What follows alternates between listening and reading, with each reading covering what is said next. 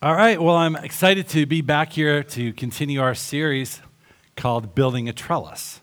I named it that because a lot of you are probably wondering, what in the world are you talking about building a trellis? So if you're here last week, you know. If you weren't here last week, you're probably curious, and I'll tell you a little bit later. That's just a way to kind of bait you up. I'll tell you a little bit to say, what in the world is this guy going to talk about building a trellis in church? But before we talk about building a trellis, I thought we would talk about William Shakespeare. Some of you are like, whoa, boy, you're bringing me back to high school. Don't know if I really like that. And some of you might wonder who in the heck is William Shakespeare. So let me tell you William Shakespeare was an English poet, playwright, and actor, widely regarded as the greatest writer in the English language and the world's greatest dramatist who died in the early 1600s. Thank you, Wikipedia. That's who William Shakespeare is. I didn't pay too much attention to Shakespeare in high school, so this is not going to be a class on Shakespeare. Instead, I'm going to talk about Shakespeare because N.T. Wright uses Shakespeare as an analogy for an illustration. So let me bounce you over to N.T. Wright. N.T. Wright is a New Testament scholar from Scotland, very smart man. The man has probably written more books than years I am old, and I just don't know how some people just can keep out coming out with book after book. But anyway, N.T. Wright writes this uh, wonderful book, and in this book, he makes this analogy about uh, Shakespeare in about five acts of a Shakespeare play to help us understand the Bible. So, this is the analogy N.T. Wright lays out to help us understand the Bible and how to study the Bible. N.T. Wright says Imagine if somebody found a five act play by William Shakespeare. And the first four acts are there, but you're missing the fifth act. What would you do? Obviously, a lot of people who really love Shakespeare would be very excited because you got Act One, Two, Three, and Four. You're missing five, and so you have a quest to understand how would that first four acts of the play go, and how would the play actually finish. Now, you have a few options in that situation. Number one, you could look at the situation and say, "Well, I really don't care," and walk away. Or you could say, "That's very intriguing." And I would like to know what Act 5 is. So, you know what I'll do? I'll just write the conclusion to the play, and you go ahead and just write it on your own knowledge.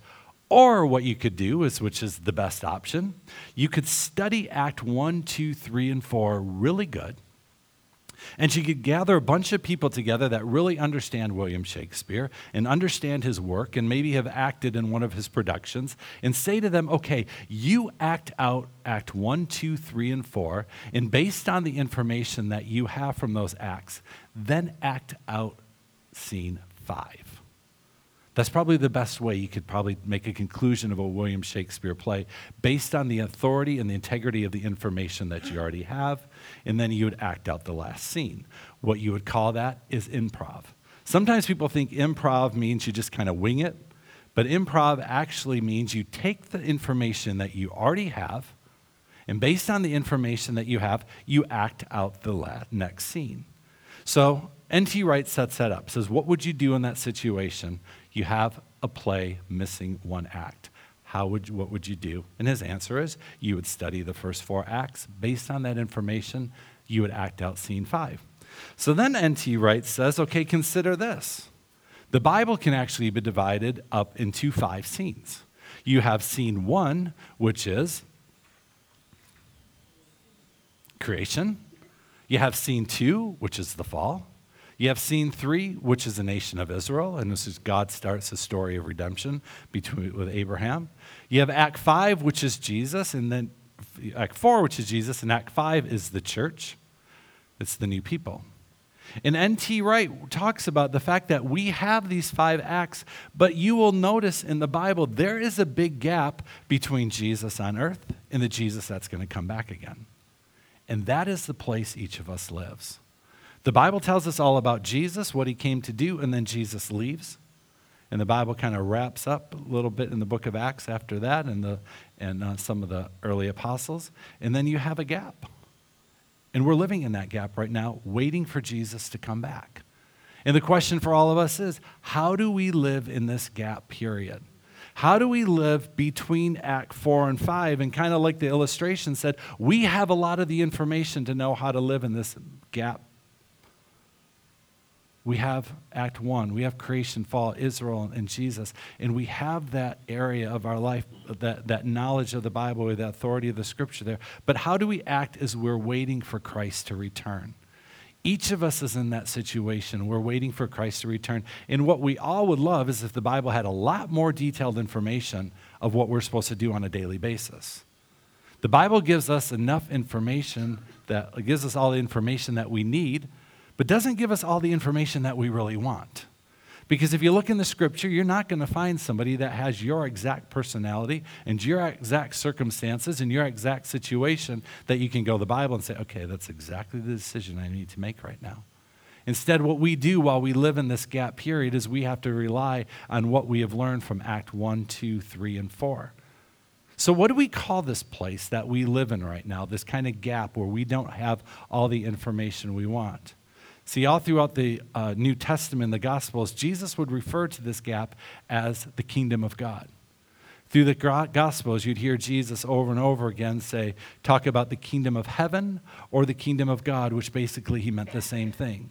Over 80 times in the Gospels, Jesus would refer to the kingdom of God is at hand, or the kingdom of God is here, or the kingdom of God is drawn near to you. What in the world does Jesus mean when he's talking to people and saying the kingdom of God has come near to you and has come close to you? Before I answer that, I want to start out by saying, what, talking about one of the most popular, one of the most popular verses in the Bible is Matthew 4, verse 17. When Jesus says, From that time on, Jesus began to preach, Repent, for the kingdom of heaven has come near. What does Jesus mean by that when he's saying to people, Repent, for the kingdom of heaven has come near? I think the first thing we have to understand is what does that word repent even mean? See, often we use the re- word repent to mean we're confessing of a sin, that we have admitted a sin and we repent and say that's wrong and tell God we're sorry for that. Okay, that is part of the definition of sin, but the definition of repent is much broader than just confession of a sin. I'm going to read the quote by Dean Pinter in the story of the Bible commentary. I think this gives us a good understanding of what repent really means. He says the Greek words for repent and repentance literally refers to experiencing a change of mind. This implies that one's thinking is going in the wrong direction. And to go in the right direction, one must stop and go in a different way. Repentance requires reorientation. Repentance can involve confession of sin, but as he talks about the illustr- what he talks about in this quote is repentance is much broader than just confessing a sin. But repentance is a way to look at things in a whole different way. Repentance involves adapting or acknowledging a new perspective. So when Jesus is saying, repent for the kingdom of God is at hand, he's inviting people to live into, into a different kingdom. What God is coming to his disciples and saying, You live one way, but I'm inviting you to live in kingdom, my kingdom. And in my kingdom, you're going to have to act different. You're going to have to think different. And you're going to have to believe different. And in fact, all of your perspectives are going to change dramatically when you live in the new kingdom. So God is inviting people into living in his kingdom. And so the kingdom of God is reserved for people who have decided to submit their life to Jesus Christ and want to live in his kingdom. So we have a choice to make. Do you want to live in the kingdom of God, where Jesus is your ruler? Or do you want to live outside of the kingdom of God? And that is what Jesus presents over and over in the Gospels. What kingdom do you want to live in? But when Jesus says to people, Do you want to live in the kingdom of God? He's telling them your life is going to be very different. A lot of living in the kingdom of God is extremely counterintuitive. See, in our American culture, we are used to life is like a ladder and success is on the top and failure is on the bottom. In our American culture, we want to get to that top of the ladder no matter what. In America culture, we strive to be on the top of the ladder. We strive for success. And the last thing that we want to do is be on the lower part of the ladder with anything familiar with failure. But then Jesus comes on the scene, and he does something really different. He likes to hang out at the bottom of the ladder. Jesus isn't interested in ascending to the top of the ladder. Jesus likes the bottom of the ladder. He likes to be with people that can't climb up the ladder very well. Jesus could have been on top of the ladder. He had the ability, he had the capability, he had the divine power, but he chose to be at the bottom of the ladder. Jesus could have been first in everything he did, but instead, he decided to put other people first and to help them get up the ladder to find success in their life. So, the kingdom of God is this completely different perspective to a way of thinking. Because you know what it says in the Gospels? It talks about if you want glory, you need to humble yourself. It says if you want to be first, you need to be last. It says if you want to live, you need to die. Everything in the Gospels that Jesus pre- talks about in this new in this new kingdom is radically different from the way we think and it's radically different from our perspectives. And that is the kingdom that we live in between Act 4 and Act 5. We live in this kingdom of God where everything's different. So God says to us, You're going to have to think different. You're going to have to do a lot of repentance, not just of your sin, but you're going to repent for the way you look at things because your perspective is going to be radically different living in the kingdom of God. So, that begs the question how do you live in this kingdom?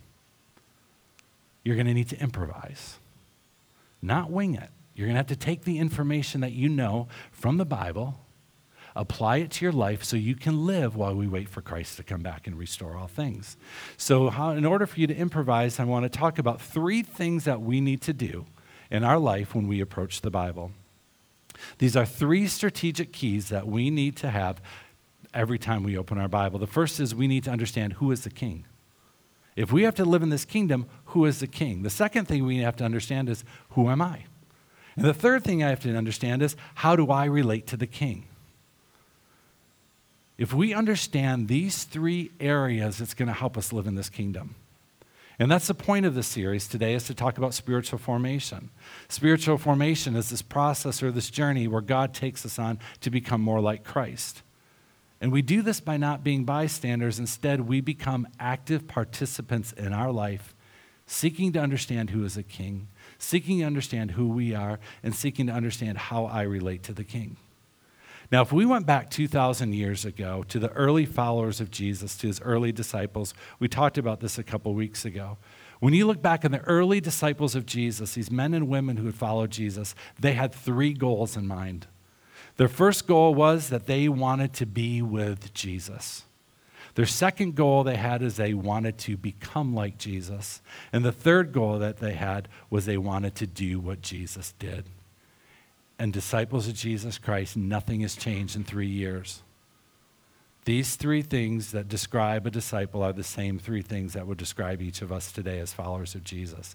That we want to be with Jesus, that we want to become like Jesus, and that we want to do what Jesus has done. That is our goal is to become more and more like Christ to do what he has called us to do. And that just doesn't happen without a little bit of our effort. There are some things that God has called each of us to do so we can become more like Jesus. But just as like it was 2,000 years ago, we live with a lot of distractions. We live in a world and we live in a culture that is trying to constantly distract us from putting Christ first in everything we do.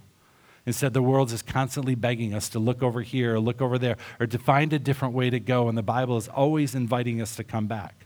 So that's why last week I brought up this concept. I brought I started talking about spiritual formation. And I talked my first part of spiritual formation was I talked about the, this, this topic called a rule of life. A rule of life is simply an, an, an intentional, conscious plan to keep God at the center of everything we do.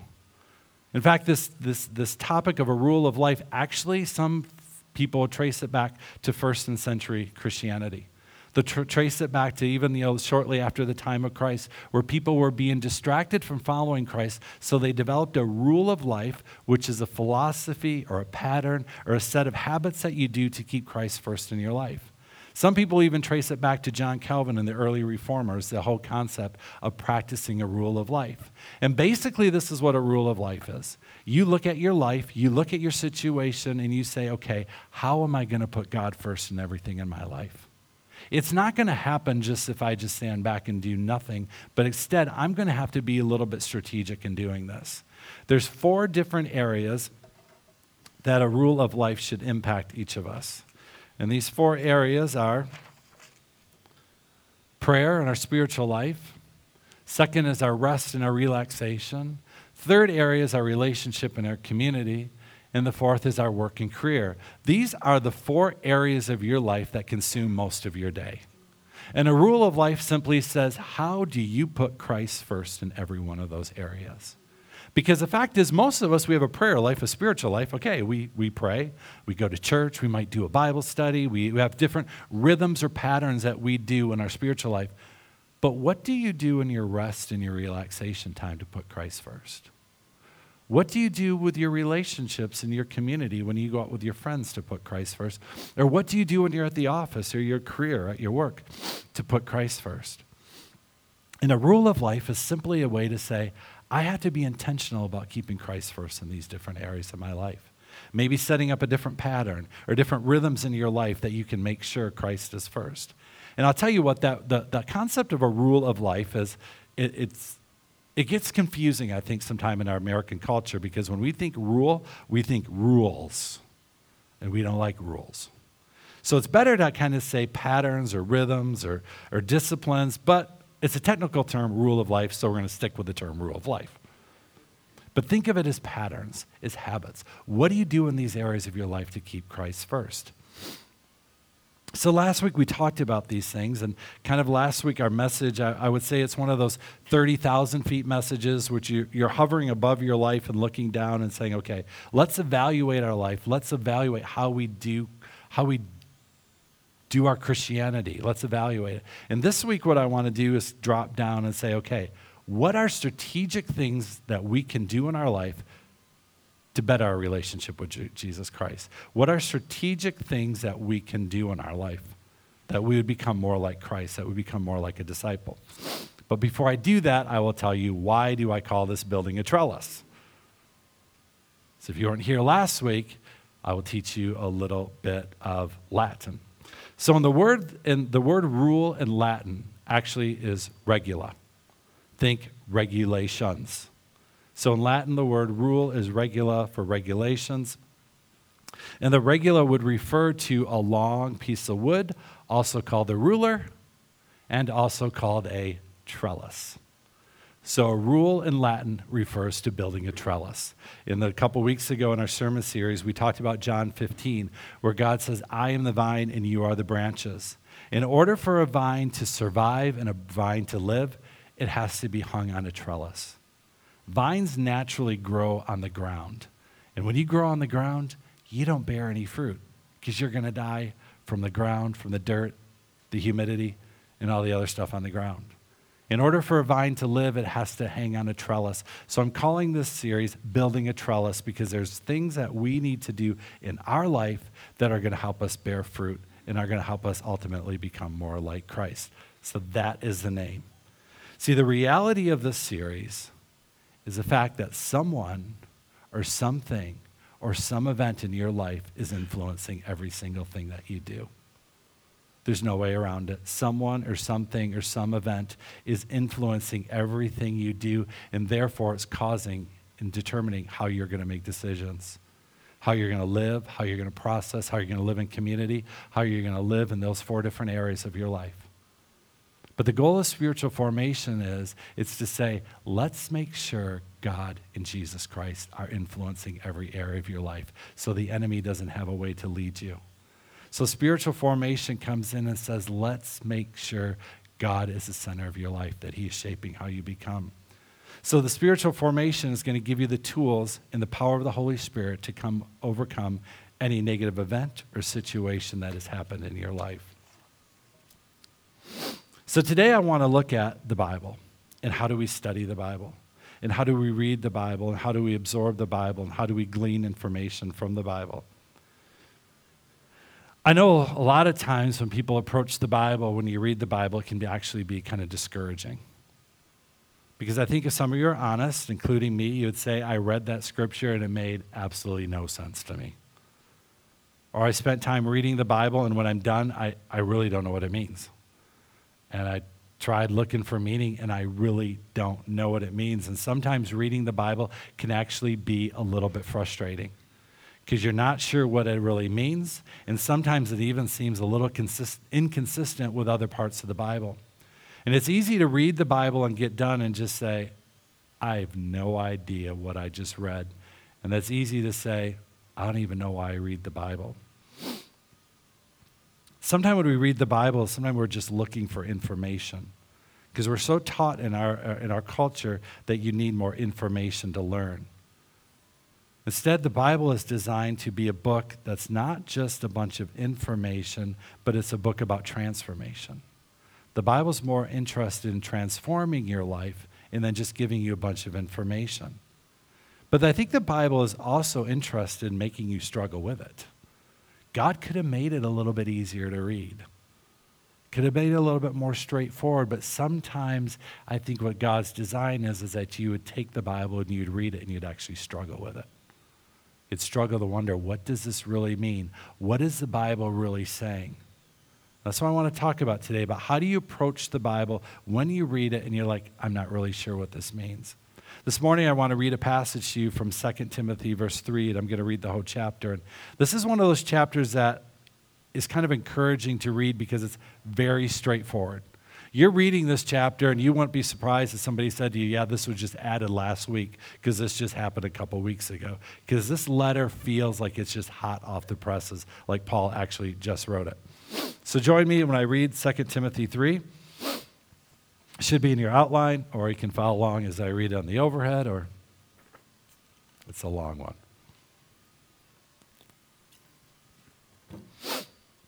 So, this is a letter from Paul to his young uh, pupil, Timothy. It said, You should know this, Timothy, that in the last days there will be, be very difficult times. For people will love only themselves and their money. They will boast and be proud, scoffing at God, disobedient to their parents, and ungrateful. They will consider nothing sacred. They will be unloving and unforgiving, and they will slander others and have no self control.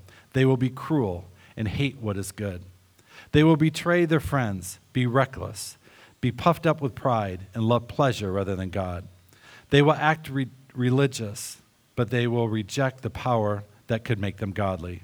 Stay away from people like that.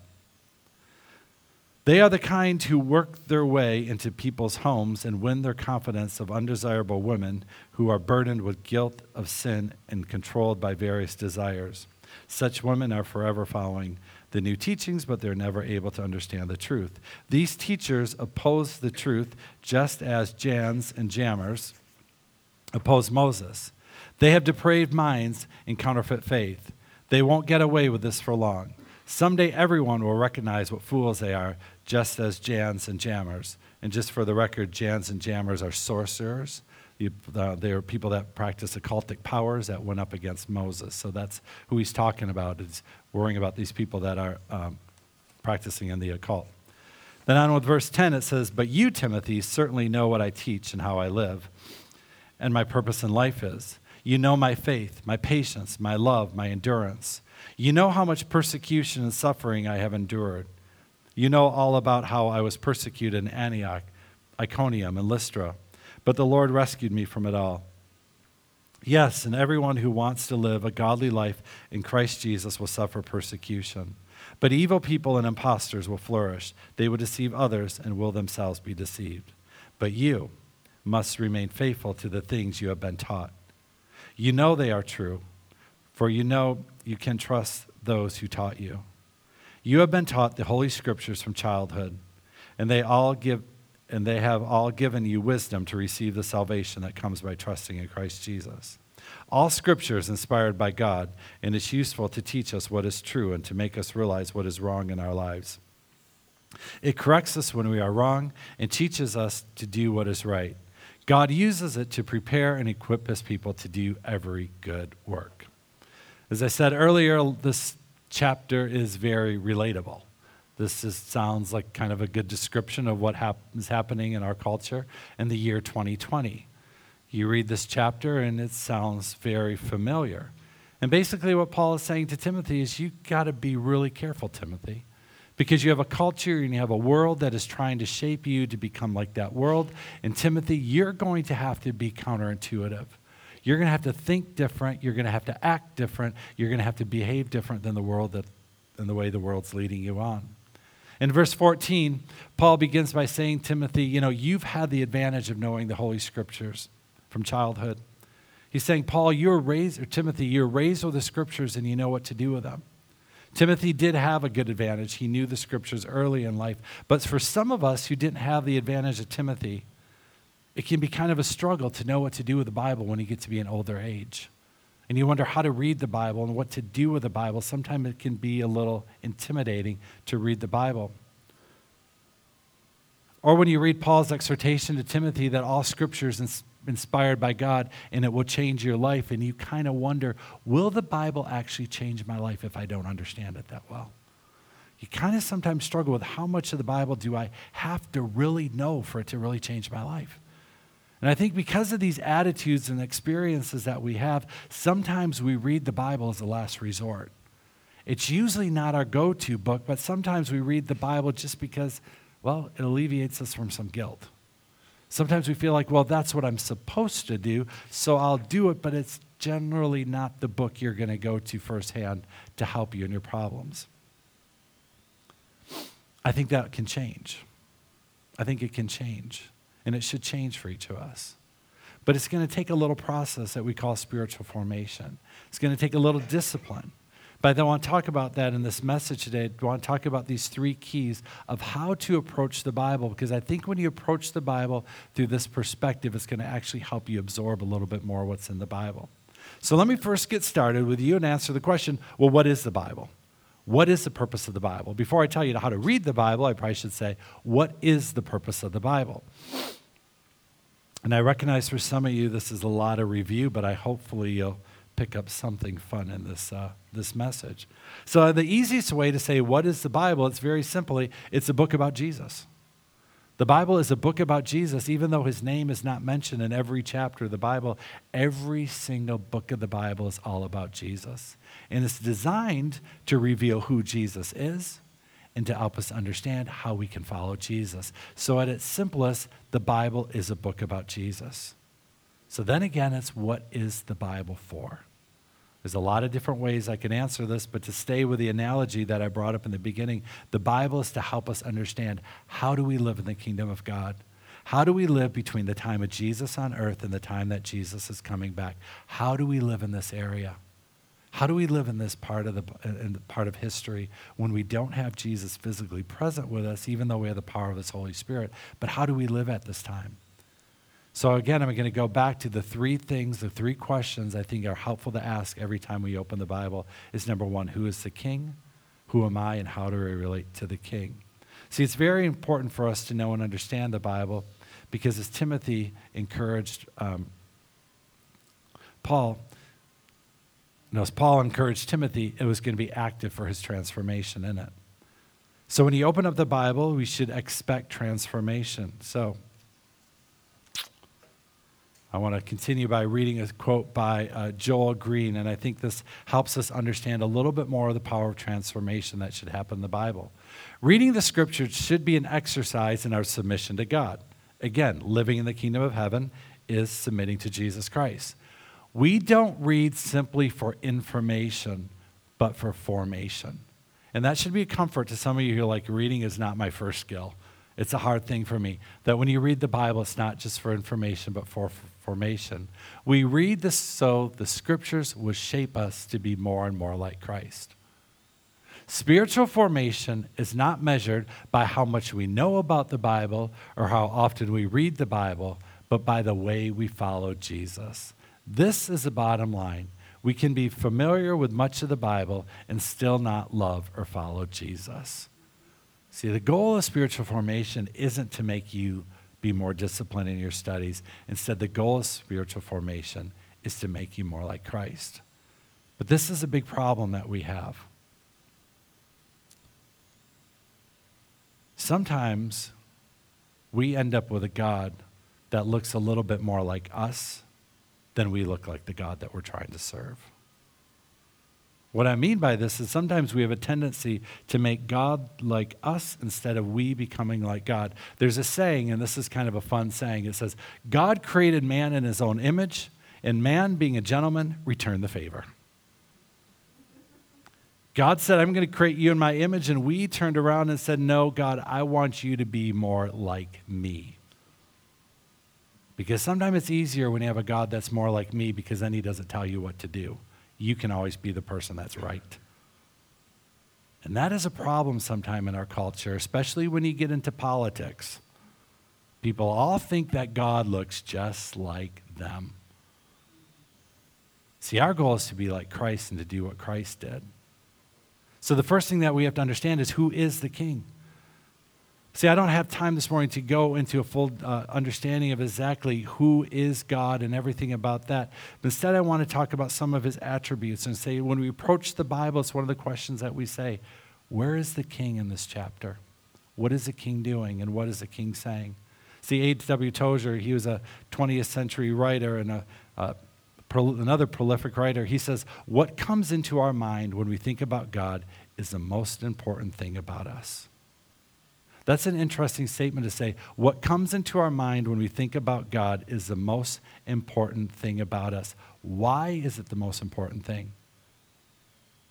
Because, see, who we think about who God is is going to shape the way we behave. If we think God is loving and compassionate and merciful, we're going to act loving and compassionate. But if we think God is filled with hatred, we're going to act that way. If we think God is mean and arrogant, we're going to act that way. If we think God's angry all the time, we're going to be angry all the time.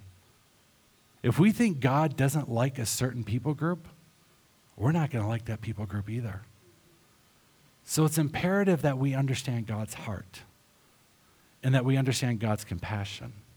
Because what we think about God is going to determine how we think and how we behave even if we're dead wrong on what we think about God. Our view and interpretation of God will influence every area of our life. In Exodus 34, this is most, one of the most powerful scriptures in the Bible. This is actually one of the most quoted scriptures in the Bible and other places. God comes on scene, he's with Moses, and God is going to reveal himself in a powerful way with this description. One of the very first times, God's going to sit down and say, Who I am. So this is really good. It says, then, Lord, then the Lord came down in the cloud, and he stood there with Moses, and he proclaimed his name. He said, I am the Lord. Other translations say, I am Yahweh, which is better. And then it says, And the Lord passed in front of Moses, proclaiming, I am the Lord, the Lord, the compassionate and the gracious God, slow to anger, abounding in love and faithfulness, maintaining love to thousands, and forgiving wickedness, rebellion, and sin. When God comes on the scene, the first thing that he says about himself is, I am compassionate. That's good. That's a relief for a lot of us. It's probably a relief for every single person in the room.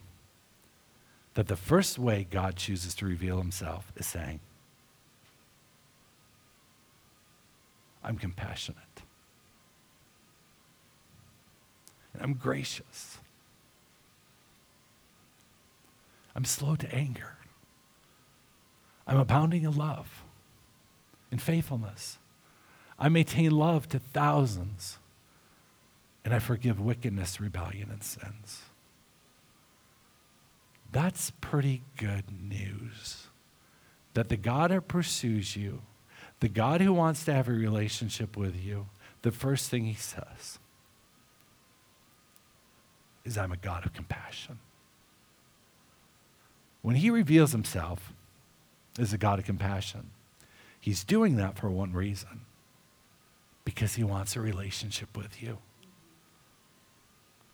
And he wants a deeper relationship with you.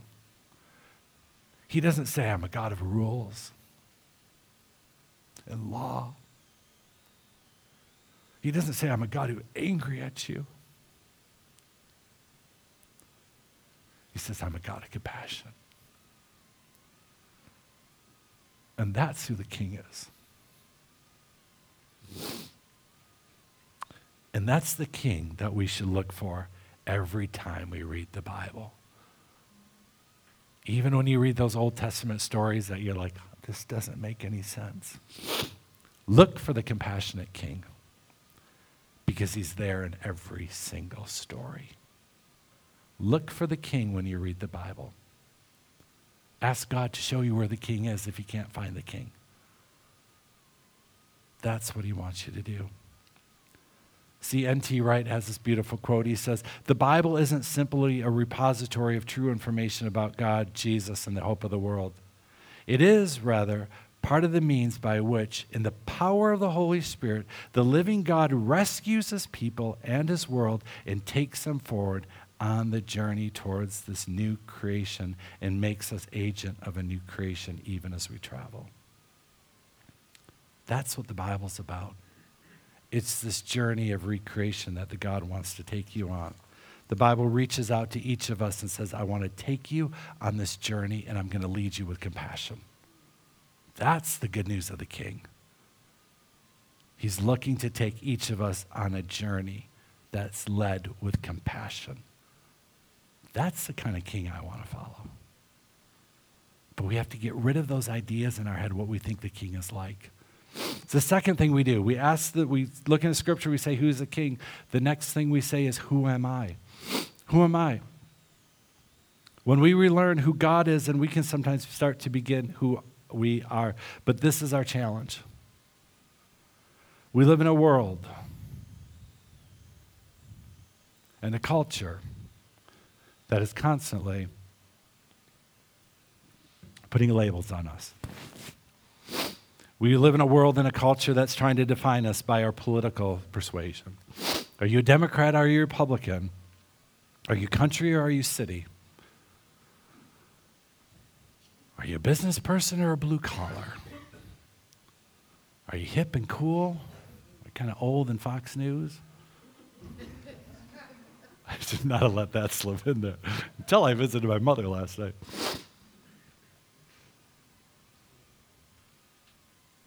Are you an artist? Are you the accounting person? Are you straight? Are you gay? Are you transgender? Are you urban? What are you? See, our world's always trying to take those areas of our life and say, that is how you behave, so that is who you are. Our world's constantly trying to take things about us and say, okay, that is you, who you are. And sometimes, you know what? People don't like who they are. So we have this whole problem in our country. We have fake news. Now we have fake identities because we like to create them. We can create a fake identity online. Some people do that on purpose. You get a nice little screenshot, a nice little filter, and you can become anybody you want to become. And we have a world that is craving wonders to understand what is their identity, who are they. And the world is telling us every day, that's who you are, that's who you are. And Jesus comes on scene and says, all of that information is wrong. None of that information is right.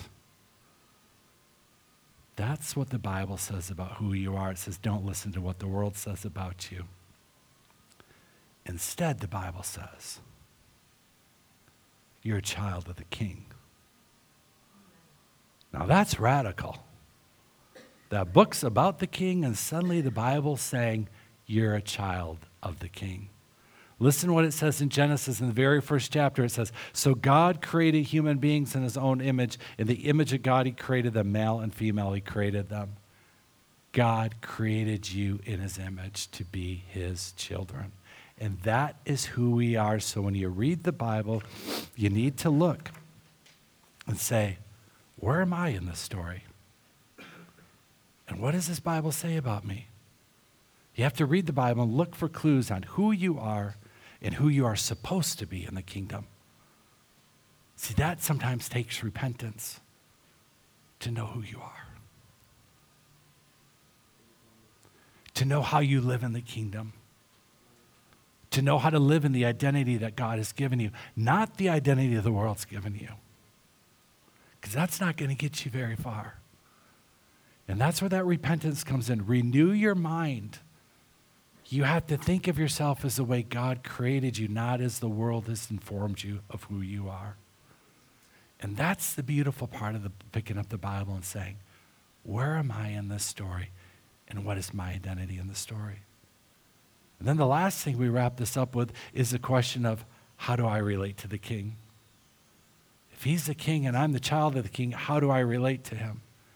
And this is this beautiful journey that we're going to go on of spiritual formation that we started talking about last week, that we're talking about this week, and keep on going and studying different ways of how we be more, become more like Christ. We become more like the child of the king that we are created to be. And this is a journey that we get to go on. This is the fun stuff about being a Christian is when you discover who you are. Because most people intuitively know when you discover who you are, you're going to find your true joy and happiness. You find your true joy and happiness when you become and you understand and you start believing and you start acting and you start thinking like the child of the king. That's what spiritual formation does. You get to be you. You don't have to be somebody else. You get to be you, and you're happy being you. You're not trying to be somebody else. You're happy because you understand you're the child of the king and you understand how God created you and how he wants you to be. That's this journey that we're going to go on. So when you open up the Bible, look for the king. Ask the Holy Spirit to show you. Where's the king in this chapter? Where am I in this chapter? And how do I relate to the king? See, once you begin to understand He's the king, you're the child, and then you know what you start doing? You start going to God and asking Him to supply you with what you need. Because, see, the Bible tells us that He's a good Father. And the good Father gives to His children exactly what they need. In Philippians 4, it says, But my God shall supply all of my needs according to his riches and glory by Jesus Christ. That's what the Bible set up to do to supply every single one of our needs.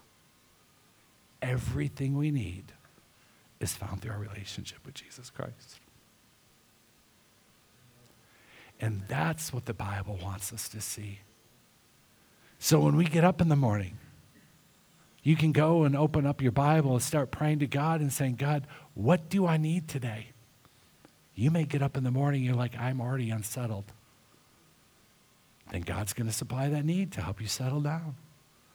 You might find yourself anxious. God's going to give you peace. You might find yourself worried about medical tests. God's going to give you peace.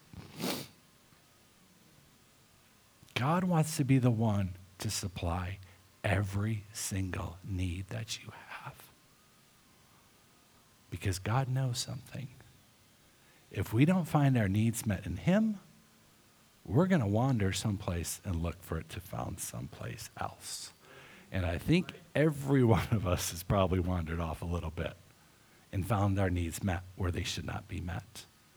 And God is constantly inviting us come back to the kingdom. Live in this kingdom. You got to think different, you got to act different, you got to behave different. And in this kingdom, I'm going to supply every single one of your needs. That's what God's going to do for us. So when you open up your Bible in the morning, and I know it's tempting to say, I don't know what I read, say, Holy Spirit, how are you going to supply my needs today as I read this?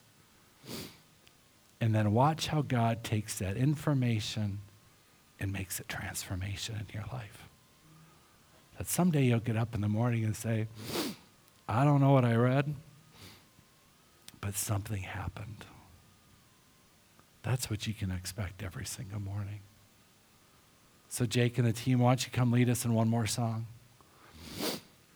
As Jake and Laura and Chad and Josh lead us in a song, let's pray and ask God to make this a reality in our life. That when we get up in the morning, we would look at the Bible and say, Where is the king? Where am I? And how does the king influence me? because that will change your life. So, Father, I do thank you that you are the King. And I thank you that we are your children. And I thank you, God, that you reveal to us through compassion God, I pray that your power and your spirit of compassion would rest on us today. Lord, I pray for any person here today that when they hear me say God's a God of compassion and they think, that's not what my experience is, that through the power of your Holy Spirit, you would help to show them that you are the God of compassion and mercy. God, I pray that you would renew our minds and help us to believe the truth of the scripture and that you would root out of our lives and our minds anything that is not true or doesn't mesh up or follow the scripture. God, I pray that you'd speak to each person here today while we sing these closing songs. Would you show each person why you brought them here today? Would you show each person what you wanted for them to receive today? And that you would change our lives as we sing this song in Jesus' name. Amen.